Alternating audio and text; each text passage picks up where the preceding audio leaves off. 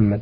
مرحبا بكم واهلا هذه رسالة وصلتنا من المستمع عبد المنعم دفع الله سوداني آه، مقيم آه، في القصيم يقول في رسالته إذا أصابت الرجل جنابة وأوجبت عليه الغسل وهو في نفس الوقت مريض بمرض يمنعه من الغسل بالماء فهل التيمم يغني عن الغسل بالماء؟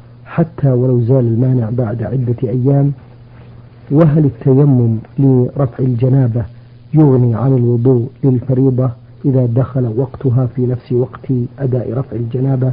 أفيدونا بذلك مأجورين. الحمد لله رب العالمين وأصلي وأسلم على نبينا محمد خاتم النبيين وإمام المتقين وعلى آله وأصحابه أجمعين. إذا أصابت الرجل جنابة أو المرأة وكان مريضا لا يتمكن من استعمال الماء فإنه في هذه الحال يتيمم. لقول الله تبارك وتعالى وإن كنتم مرضى أو على سفر أو جاء أحد منكم من الغائط أو لامستم النساء فلم تجدوا ماء فتيمموا صعيدا طيبا فامسحوا بوجوهكم وأيديكم منه. وإذا تيمم عن هذه الجنابة فإنه لا يعيد التيمم عنها مرة أخرى إلا بجنابة تحدث له أخرى. ولكنه يتيمم عن الوضوء كلما انتقض وضوءه. والتيمم رافع للحدث مطهر للمتيمم. لقول الله تعالى حين ذكر التيمم وقبله الوضوء أو الغسل قال سبحانه وتعالى ما يريد الله ليجعل عليكم من حرج ولكن يريد ليطهركم وليتم نعمته عليكم لعلكم تشكرون. وثبت عن النبي صلى الله عليه وسلم أنه قال جعلت الأرض مسجدا وطهورا والطهور ما يتطهر به الإنسان. وهذا يدل على أن التيمم مطهر لكن طهارته مقيدة بزوال المانع من استعمال الماء. فإذا زال المانع من استعمال الماء فبرئ المريض ووجد الماء من عدمه فإنه يجب عليه أن يغتسل إذا كان تيممه عن جنابه وأن يتوضأ إذا كان تيممه عن حدث أصغر. ويدل لذلك ما رواه البخاري من حديث أبي سعيد الطويل وفيه أن النبي صلى الله, صلى الله عليه وسلم رأى رجلا معتزلا لم يصلي في القوم فسأله ما الذي منعه؟ فقال يا رسول الله أصابتني جنابة ولا ماء فقال عليك بالصعيد فإنه يكفيك. ثم حضر الماء إلى رسول الله صلى الله عليه وسلم واستقى الناس منه وبقي منه بقية فقال للرجل خذ هذا فأفرغه على نفسك. وهذا دليل على أن التيمم مطهر وكاف عن الماء لكن إذا وجد الماء فإنه يجب استعماله. ولهذا أمره النبي عليه الصلاة والسلام أن يفرغه على نفسه بدون أن يحدث له جنابة جديدة. وهذا القول الذي قررناه هو القول الراجح من أقوال أهل العلم. نعم. في رسالته الثانية يقول إذا دخل المصلي في صلاة الجماعة عند الركعة الأخيرة في صلاة رباعية فهل يأتي بالركعة الأولى ثم الثانية والثالثة حسب الترتيب؟ ثم أنني سمعت كثيرا من المصلين يقرؤون مع الفاتحة من قسار السور في الركعة الثالثة والرابعة في الصلاة الرباعية. فهل هذه الزيادة جائزة؟ أفيدونا. جزاكم الله عنا كل خير. السؤال الأول الفقه من السؤال. إذا, إذا دخل المصلي في صلاة الجماعة عند الركعة الأخيرة في صلاة رباعية نعم. فهل يأتي بالركعة الأولى ثم الثانية والثالثة حسب الترتيب؟ ثم أنني سمعت كثيرا من المصلين يقرؤون مع الفاتحة من انكسار السور في الركعة الثالثة والرابعة للصلاة الرباعية. يقول فهل هذه الزيادة جائزة؟ سؤاله هذا تضمن مسألتين. المسألة الأولى إذا دخل المسبوق مع الإمام في الرباعية في الركعة الرابعة فماذا يصنع؟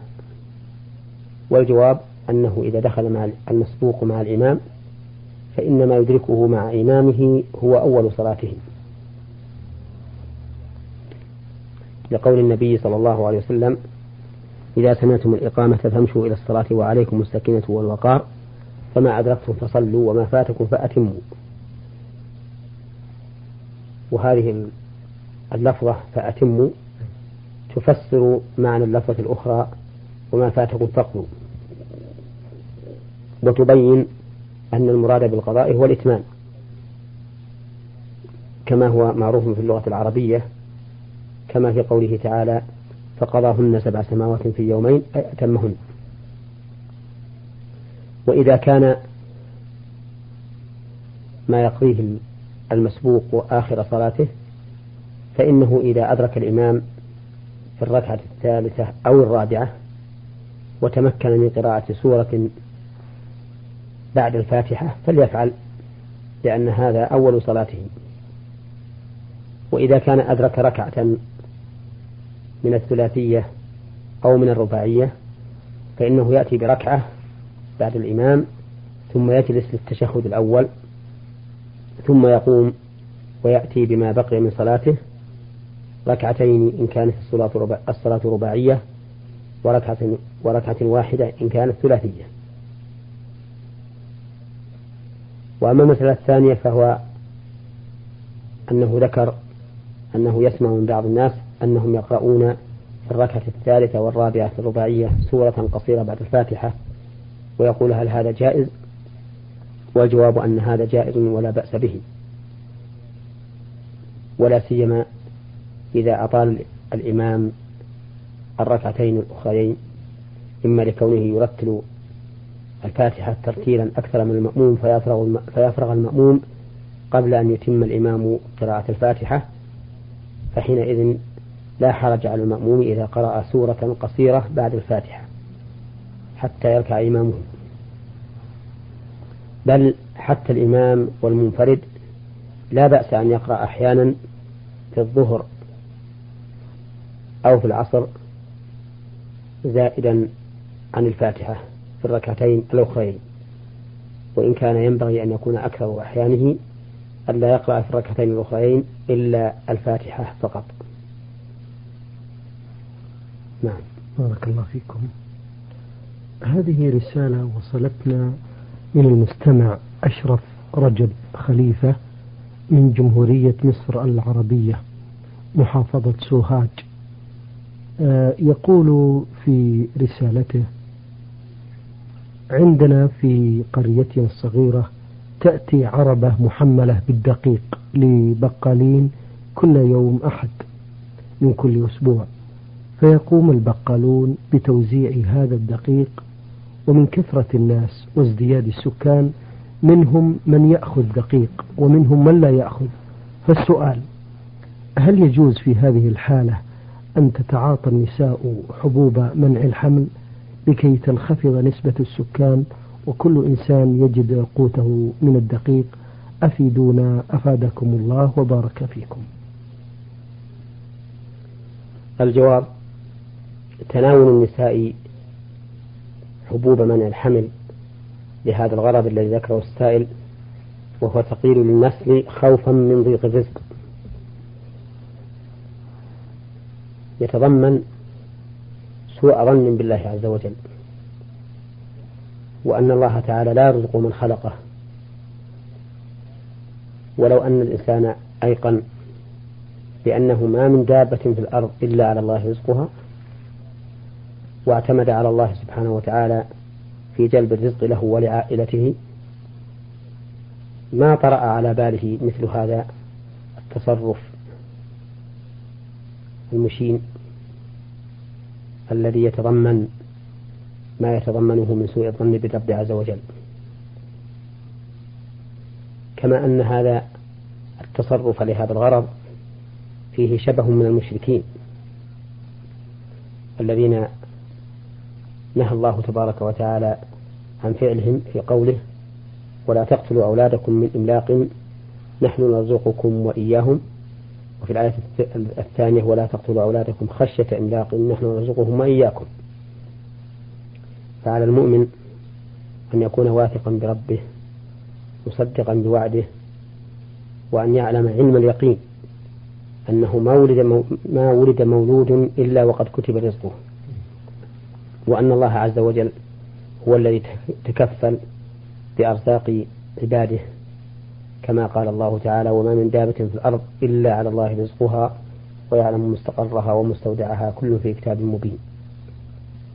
ولقد حكى لي بعض الثقات وكان من الدلالين الذين يبيعون السلع لأصحابها بأجرة. حكى لي أنه كان ذا دخل محدود وأنه حين تزوج شعر بأن هذا الدخل ازداد. ولما أتاه الولد الأول من أولاده شعر شعر بالزيادة أكثر. وكان قد أتاه ولدان. يقول فلما جاء الولد الثاني ظهرت لي الزيادة ظهورا بينا من أن الإنسان إذا اعتمد على ربه ووثق بوعده فإن الله تعالى يرزقه من حيث لا يحتسب. فتناول حبوب من الحمل لهذا الغرض. فيه هاتان المفسدتان سوء الظن بالله عز وجل ومشابهة المشركين من بعض الوجوه. أما من حبوب الحمل أما تناول حبوب منع الحمل لغير هذا الغرض كما لو كانت الأم ضعيفة الجسم أو كثيرة المرض ويشق عليها الحمل مشقة غير معتادة فتناولت الحبوب لأجل الراحة بعض الوقت وكان ذلك بإذن الزوج وبعد مراجعة الطبيب. والأمن من الضرر فإن هذا لا بأس به. والله أعلم. في سؤاله الثاني يقول هل يجوز لابن العم أو أن يصافح بنت عمه باليد أو بنت خاله أو بنت خالته أو أحد الأقارب من النساء إذا كانوا غائبين عنه مدة طويلة سواء سواء كانوا متزوجين أو غير متزوجين. أريد آه، الإفادة. بارك الله فيكم. الجواب أنه لا يجوز لأحد أن يصافح امرأة ليست زوجته ولا من محارمه. فابن العم لا يجوز له أن يصافح ابنة عمه وابن الخال. لا يجوز له أن يصافح ابنة عمته. وكذلك أخو الزوج لا يجوز أن يصافح زوجة أخيه. والقاعدة العامة في هذا أنه لا يحل لرجل أن يصافح امرأة ليست من محارمه وليست زوجة له سواء كان ذلك مباشرة أو كان ذلك من وراء حائل. ولا عبرة بما اعتاده بعض الناس في ذلك لأن لأن الشرع حاكم على العادة وليست العادة حاكمة على الشرع. فالواجب على المرء أن يتقي الله عز وجل. في هذا الأمر وأن لا ينساب وراء العادات المخالفة للشريعة. قد يتعلل بعض الناس بكونه يخجل أن تمد المرأة إليه يدها ثم يكف يده عنها أو يقول لها كف يدك فإن هذا لا يجوز. وجوابنا على هذا أن نقول إن هذا الخجل في غير محله فإن الله لا يستحي من الحق. والاستحياء من الحق جبن وخور. والواجب عليك أيها المؤمن أن تقول الحق ولو كان مرا. كما قال الله تعالى يا أيها الذين آمنوا كونوا قوامين بالقسط شهداء لله ولو على أنفسكم أو الوالدين والأقربين. وأنت إذا امتنعت من هذا وبينت أنه حرام وامتنع الثاني من ذلك وبين أنه حرام وامتنع الثالث والرابع اشتهر هذا بين الناس. وتركوا تلك العادة الذميمة وهي أن الرجل يصافح المرأة لكونها قريبته أو جار أو من جيرانه أو ما أشبه ذلك. هذه رسالة وصلتنا من آه، اليمن الديمقراطية عدن من المستمعة الذي رمزت لاسمها بحاء عين ميم تقول في رسالتها توفي والدي دون أن يكون بجانبه أحد من أولاده الكبار حيث كانت والدتي في الحج. فقام عمي شقيق والدي من أبيه بواجبه تجاه أخيه على أكمل وجه وأكثر. فصرف الكثير من جيبه الخاص. السؤال هل يلزم علينا أن ندفع له آه، آه، أن ندفع لعمنا فلوسه التي صرفها يوم وفاة والدنا؟ مع العلم بأننا حاولنا ولمرات عديدة أن نسلمه فلوسه ولكنه رفض استلامها بحجة أنهم إخوان. ما حكم الشرع في نظركم في والدنا الذي كفن بكفن آه، وذبحت له الذبائح بفلوس غير فلوسه؟ أفيدونا أفادكم الله. الجواب لا حرج في ذلك. أي في أن يقوم العم عمكم بتجهيز أخيه من ماله وهو بذلك متبرع يريد الأجر والثواب من الله سبحانه وتعالى. والذي أحب لكم أن تقبلوا ما تبرع به وأن لا تحرجوه بإلزامه بأخذ ما تبذلونه له. والأمر في ذلك واسع. وهو مشكور على عمله ومأجور عليه إن شاء الله تعالى. ولكن ورد في سؤال السائلة أنه قام بتجهيزه وبالذبائح التي تذبح له. وهذه الذبائح لا أدري ما هي لأنه ليس ليس في شريعة النبي صلى الله, صلى الله عليه وسلم أن يذبح للأموات بعد موتهم. بل إن السلف الصالح كانوا يعدون طبخ الطعام عند أهل الميت والاجتماع إليه يعدون ذلك من النياحة. ولا ريب أن ذبح الذبائح أيام الموت أو بعد أسبوع من الموت أو بعد أربعين يوما من الموت أو ما أشبه ذلك مما يصنعه بعض الناس.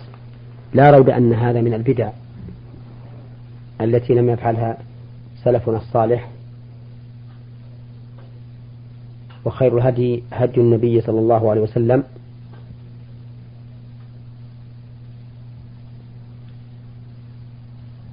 وهو الذي يجب على المؤمن أن يتبعه وأن يتمسك به. فقد كان رسول الله صلى الله عليه وسلم يعلن في خطبه أن خير الحديث كتاب الله وخير الهدي هدي محمد صلى الله عليه وسلم. وهذه الذبائح التي تذبح في هذه المناسبة مع كونها بدعة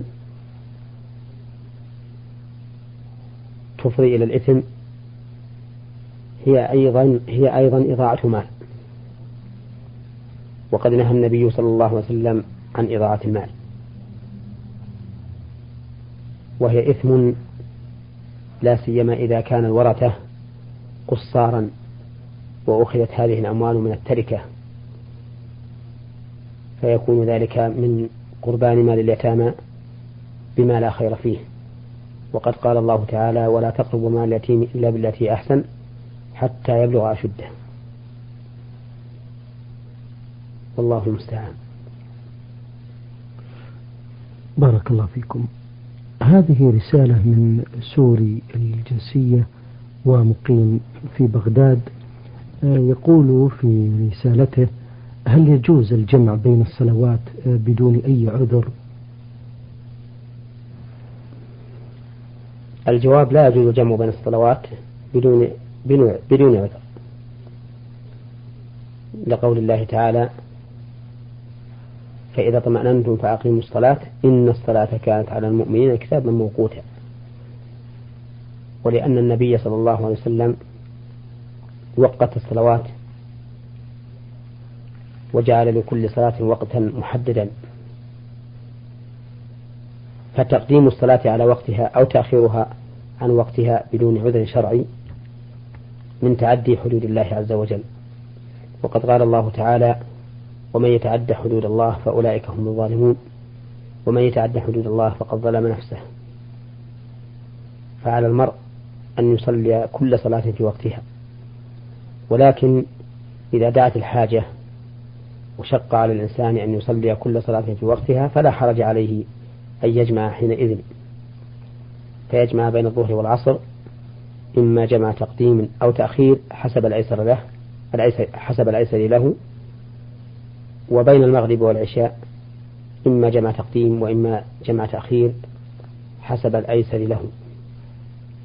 لقول ابن عباس رضي الله عنهما جمع النبي صلى الله عليه وسلم بين الظهر والعصر وبين المغرب والعشاء في المدينة من غير خوف ولا مطر.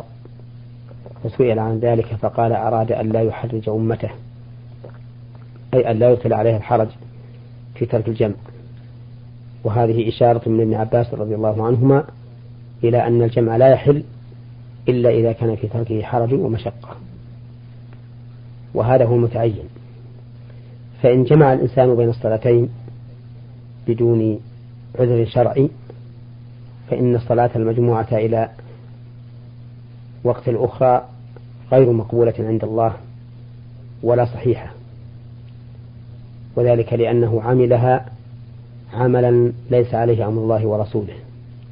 وقد ثبت عن النبي صلى الله عليه وسلم أنه قال من عمل عملا ليس عليه أمرنا فهو رد.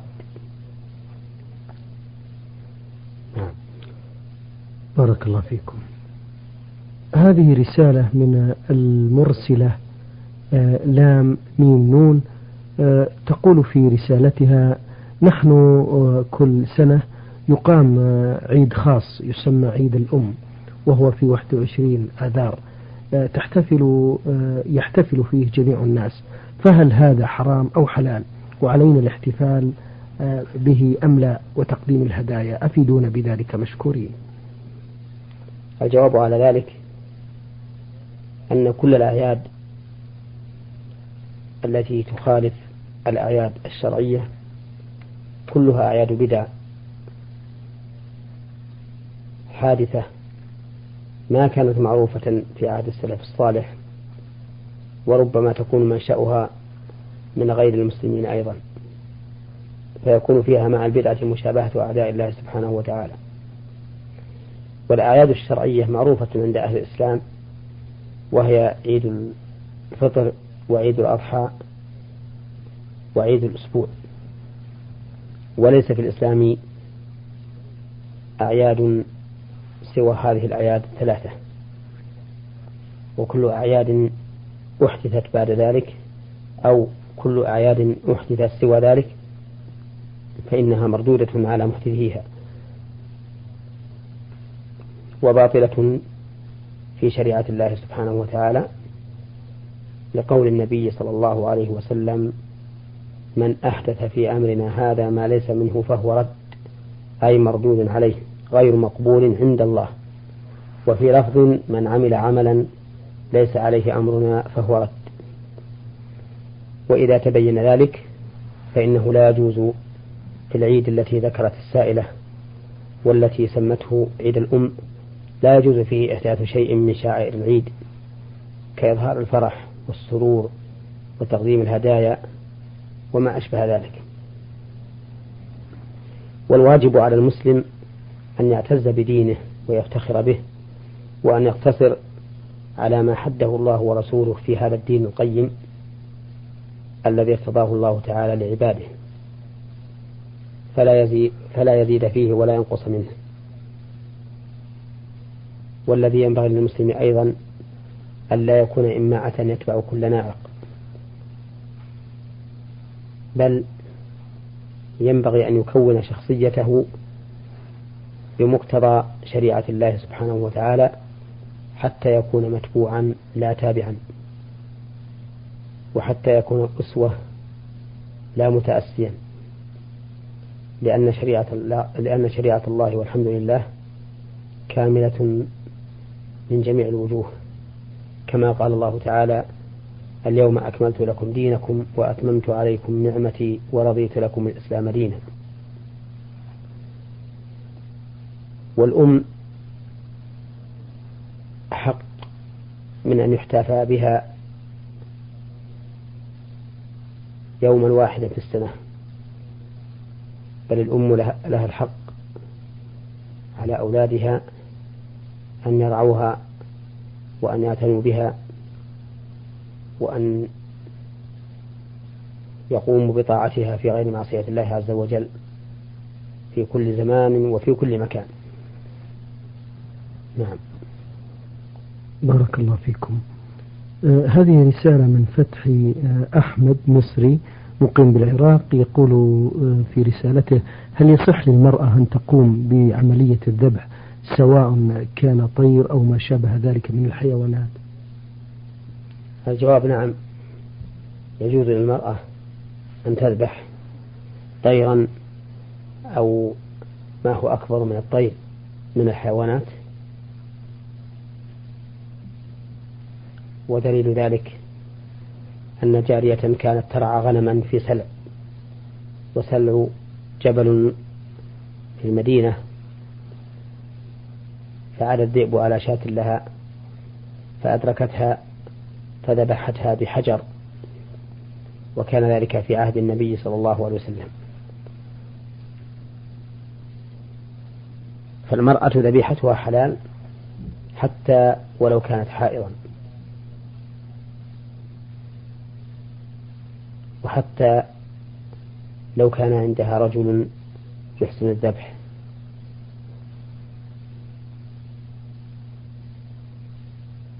وعلى هذا فيكون الجواب على هذا السؤال هو إباح هو أن ما ذبحته المرأة فهو حلال مباح لكن بشرط أن تكون مسلمة أو من أهل الكتاب اليهود أو النصارى.